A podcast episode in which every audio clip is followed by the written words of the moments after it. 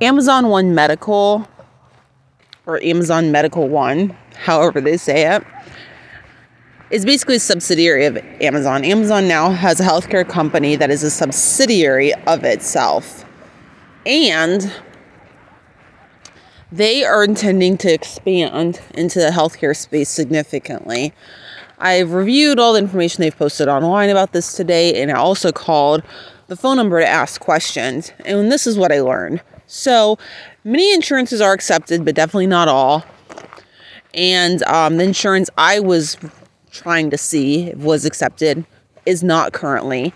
They basically explained to me that they reach out to all the insurance companies and try really hard to be included in the network. However, the insurance companies don't all want to cooperate with them at this point in time. Shocker, a managed care organization doesn't want to cooperate. Imagine that.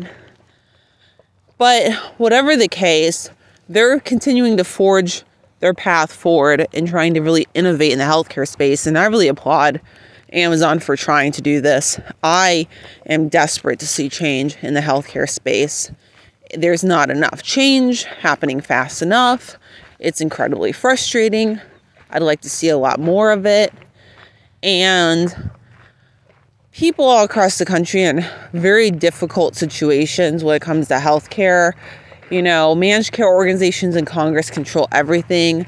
And whether you're someone going through a divorce hoping to figure out how to get health insurance and trying to figure that out through your divorce planning process, or you're a military veteran trying to get healthcare from Veterans Health Administration, the reality is it's a difficult situation for many people out there. It seems like only the wealthy people with doctors on call are able to quickly get healthcare in many cases. I question how many people in the US die from medical neglect each year because they struggle to access the healthcare that they need. I wouldn't be surprised if the number is higher than I or many others might expect. If Amazon is successful in innovating, other companies will follow. And I love the way that they're branding and marketing this healthcare company as human-centered, because that's what healthcare should be. It should be about humans first. And regardless if you're going in for a routine checkup or facing a terminal illness, everyone should be feeling as good as possible and better during and after their visit, not worse.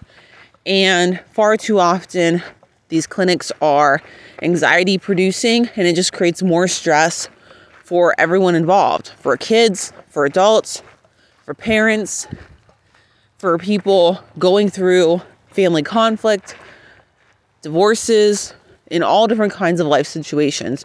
It's also a significant financial burden. And the Amazon healthcare subsidiary, Medical One, is very affordable of the membership fee. Now, the rates from there get a little dicey because they told me they'd have to transfer me to their billing department to get kind of all the answers and their play-by-play on the sheet. It seems like the price would likely vary by location of what region the person's in, what procedures needed, how complex it is, and on and on. They offer just primary care currently, and as a primary care provider, PCP, they would have to refer out for services just like any other PCP. So that's kind of less than ideal in my view, that they're having to refer out and that they don't have specialists as a part of their healthcare plan, because that would be truly full circle care. I wouldn't be surprised though if in the future they find a way to include that though, so they have more control over the healthcare experience and are able to improve the quality of healthcare and the overall seamlessness of it, because currently the healthcare industry has tons of seams.